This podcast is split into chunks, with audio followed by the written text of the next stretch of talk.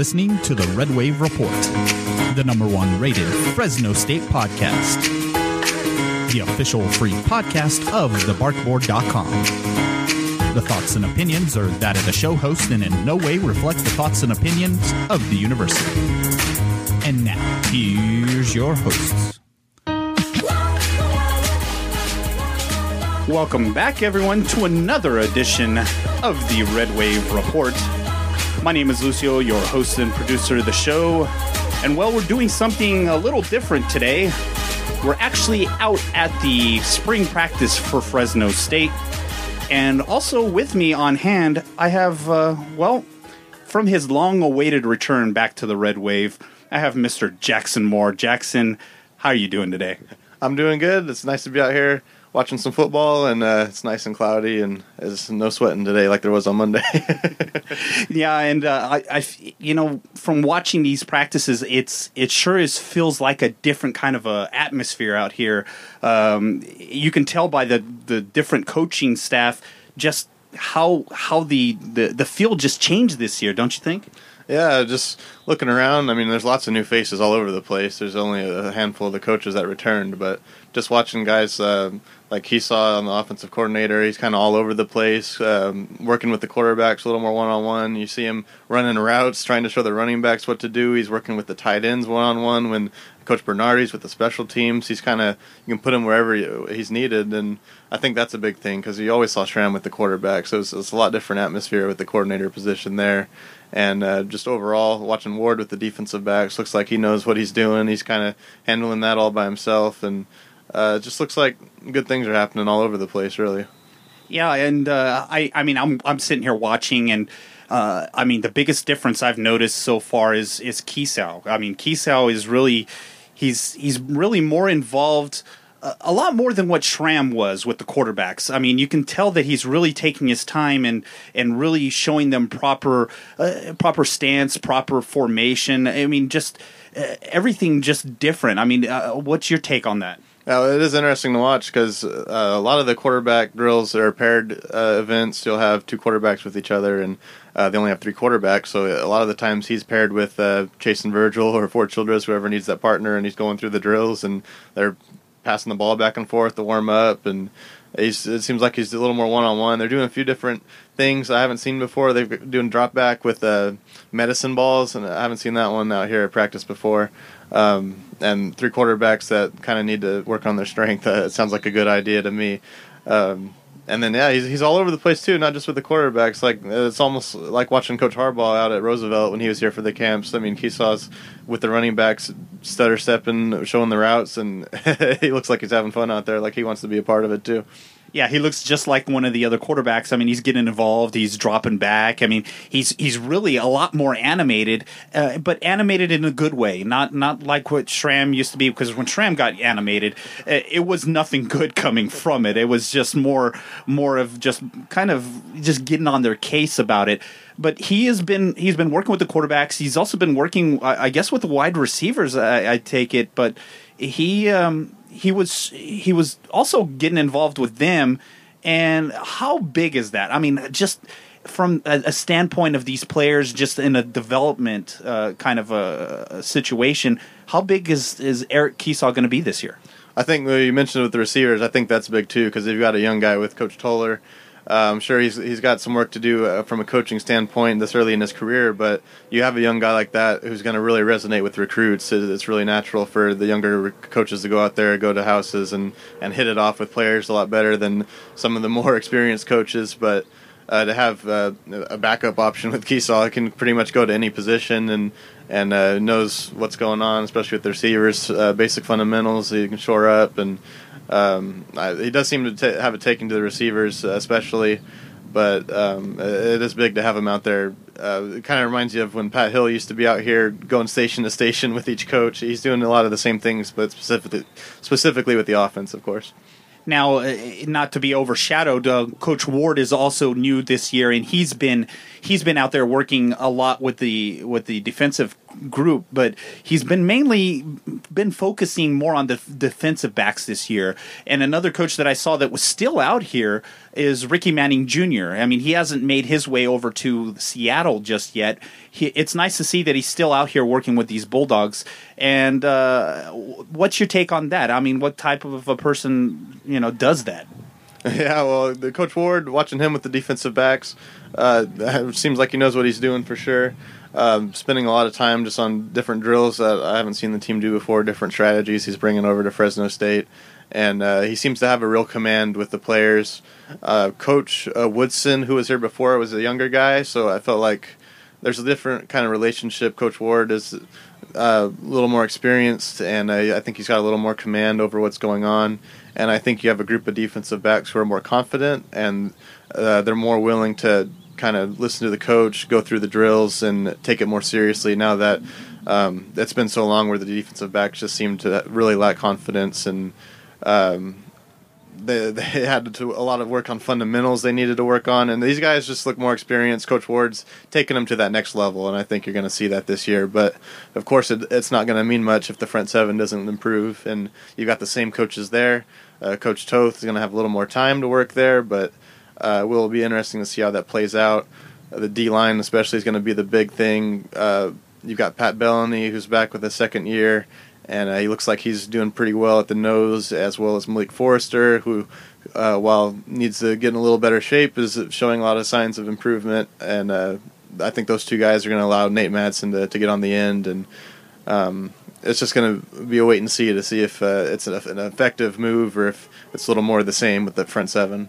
So there's just no way of telling just how good this defense is going to be this year until we actually get to see what the defensive line does. I mean, because that's been the sore spot this year. These past couple of years has been putting pressure on that quarterback.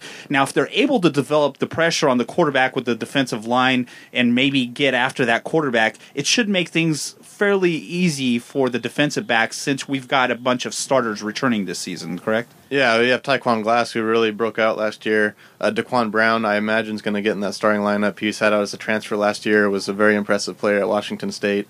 And then the safeties are going to be a little in flux, so we'll see how they shore up there. But especially at the cornerbacks, that's been probably the biggest problem when the defense has had troubles over the past few years. They should be solid there. But yeah, it's going to be a tough read on the D-line, not only because you've got a lot of new guys there, but the O-line has got a couple holes to fill. You've got three junior college guys in here that are working, and it's going to be tough because you have your own O-line against your own D-line and don't have a lot of past games or anything to base about half of those guys on, so it's going to be a tough read until they actually get back in the fall and start facing some competition too. Now, one of the things that I've been watching that I've really enjoyed watching is Joe Bernardi. I mean, the addition of Joe Bernardi this season, you can already feel the difference as far as what he brings to the table. He's been working mainly with the tight ends, and I think it's going to be a great addition to these tight ends. So what's your take on how Joe Bernardi's doing so far? Yeah, Joe's solid. I mean, it's nice to see him back. When I started covering the team, he was still in the uniform, and he's not much has changed. He's a really nice, personable guy with a loud, booming voice, which is great to hear on the field. He has matured, obviously. I think he's got a good command of the players out there, and he's going to resonate with recruits too. But I think the interesting thing there is the tight ends. Before, you had Coach Early, and they're really either just with the O-line or the inside receivers. Early was kind of working with the inside receivers and the tight ends, so there wasn't a whole lot of specific drills for the tight end or player development there, I felt like. And now Bernardi is doing that. Kiesau jumps in there and does that too. But the good thing about Bernardi is that he can also jump in with the O-line, being a center from the Bulldogs not too long ago. He jumps in there with Coach Weber when the tight ends are over with the receivers. And then the other thing Bernardi does is being a Pat Hill understudy, he jumps in there with the special teams, and that's going to help out a lot too, I think. Now, one thing that I just love is the way Joe Bernardi is. He carries himself on the field, and he's very vocal and playful with the other coaches. From what I can tell, he's kind of teasing the other coaches, and it lightens up the mood. I mean, How big is that? I mean, that's just that's an awesome thing to just kind of lighten the mood at practices instead of being this real serious type of practice all the time. He kind of brings kind of more of an ease to the whole situation, don't you think? I certainly think so, and you need that a bit with the team that only won 3 games last year. Morale isn't at its highest, and you've got new coaches coming in. Everything's a little bit different, just kind of a different atmosphere, and you've got a lot of young players.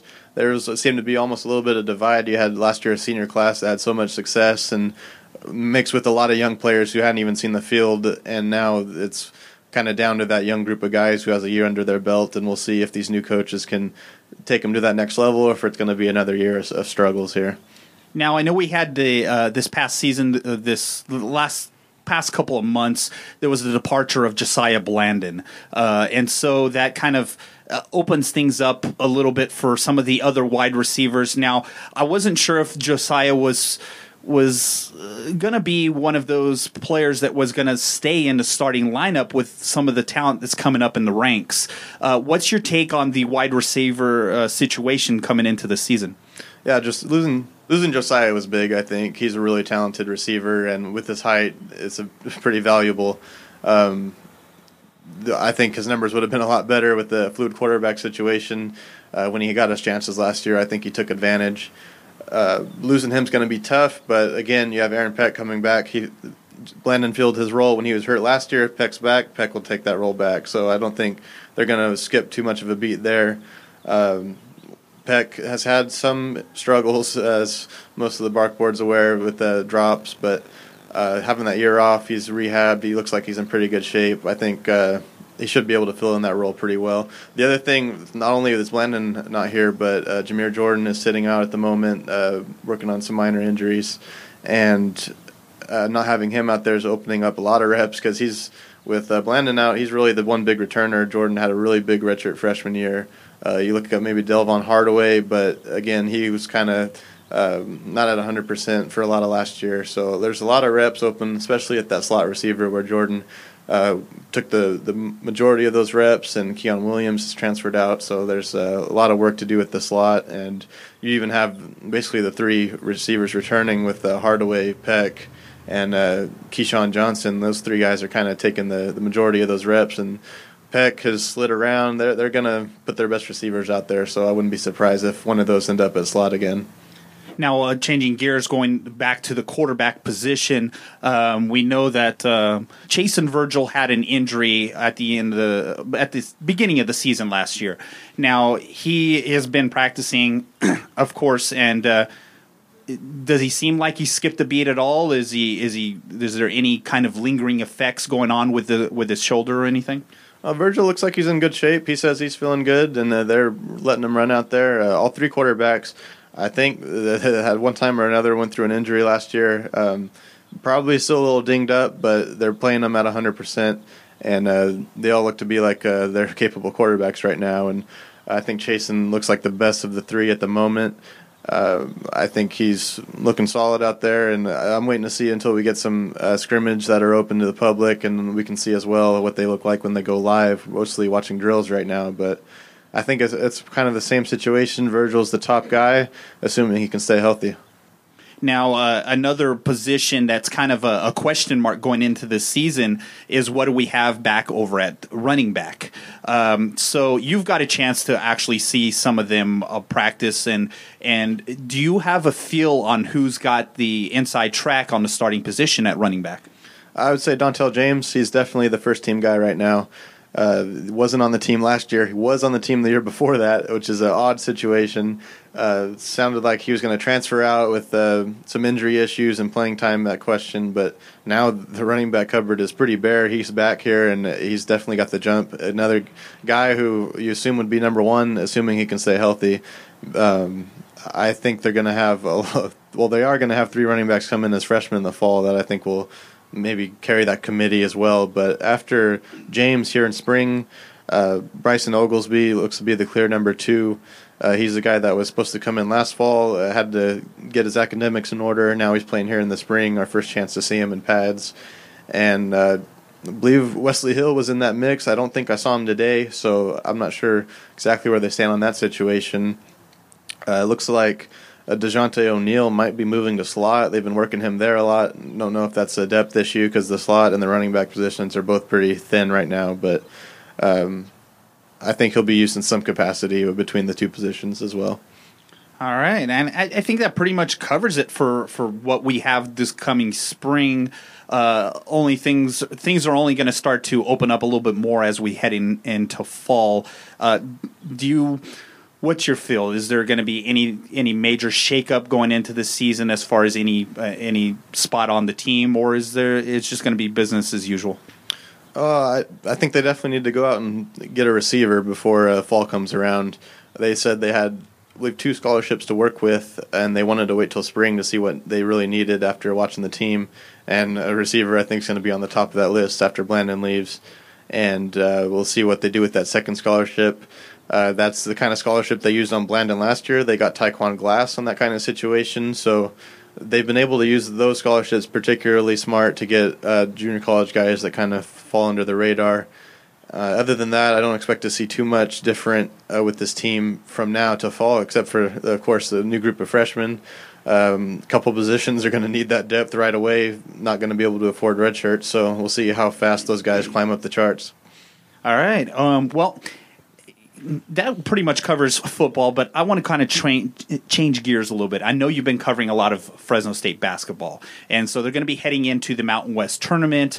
What are the Dogs' chances heading into the tournament? This weekend, I think, or in the next few days, actually. What are their chances of actually coming out of that with some sort of success?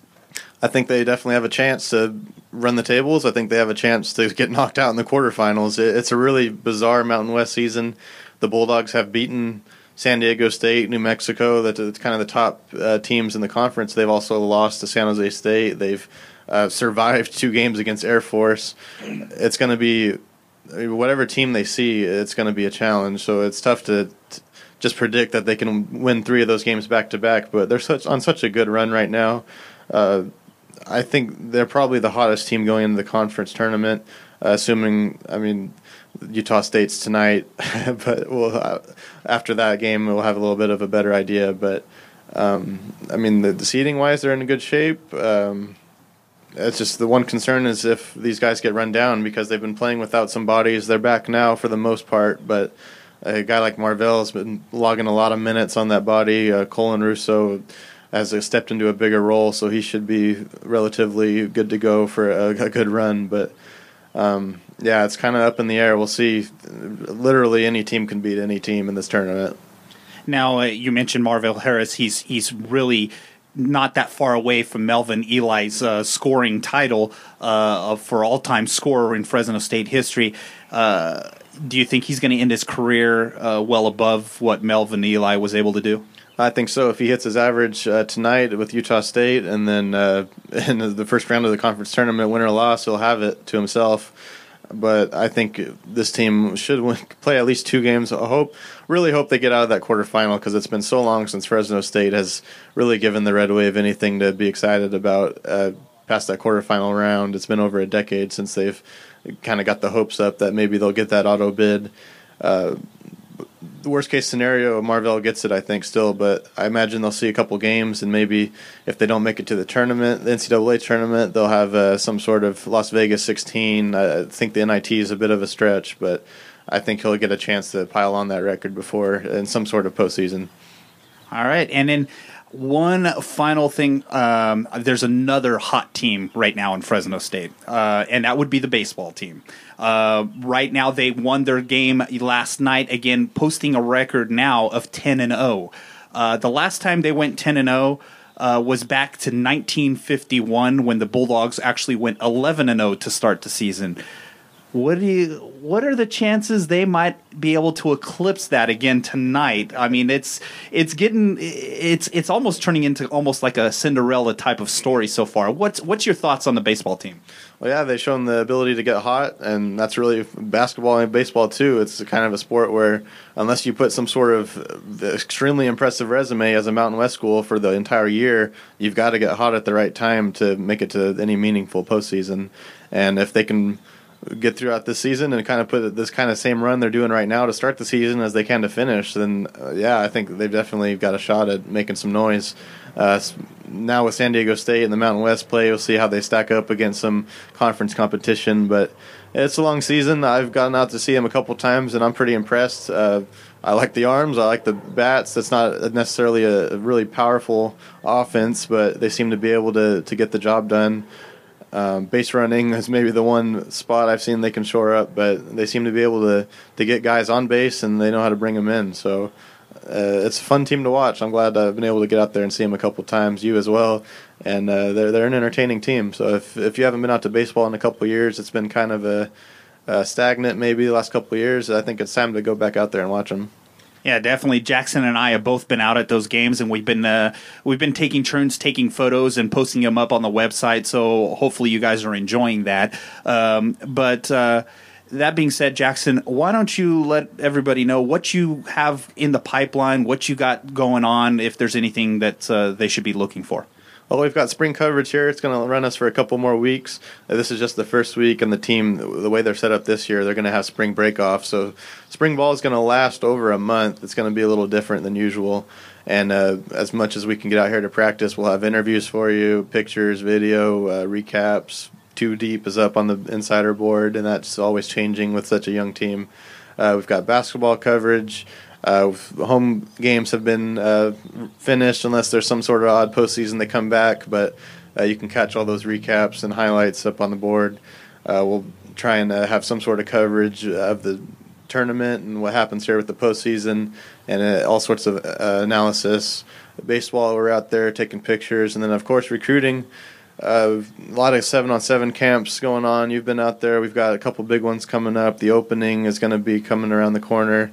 It's just it seems like there's not much going on with basketball coming to an end, and you just got baseball and softball and things going on. But recruiting's coming around. They're giving out a lot of offers, and especially when spring ends, you'll see a big increase in offers, and we'll be trying to get a hold of many of those recruits as possible and letting you know where they stand with Fresno State.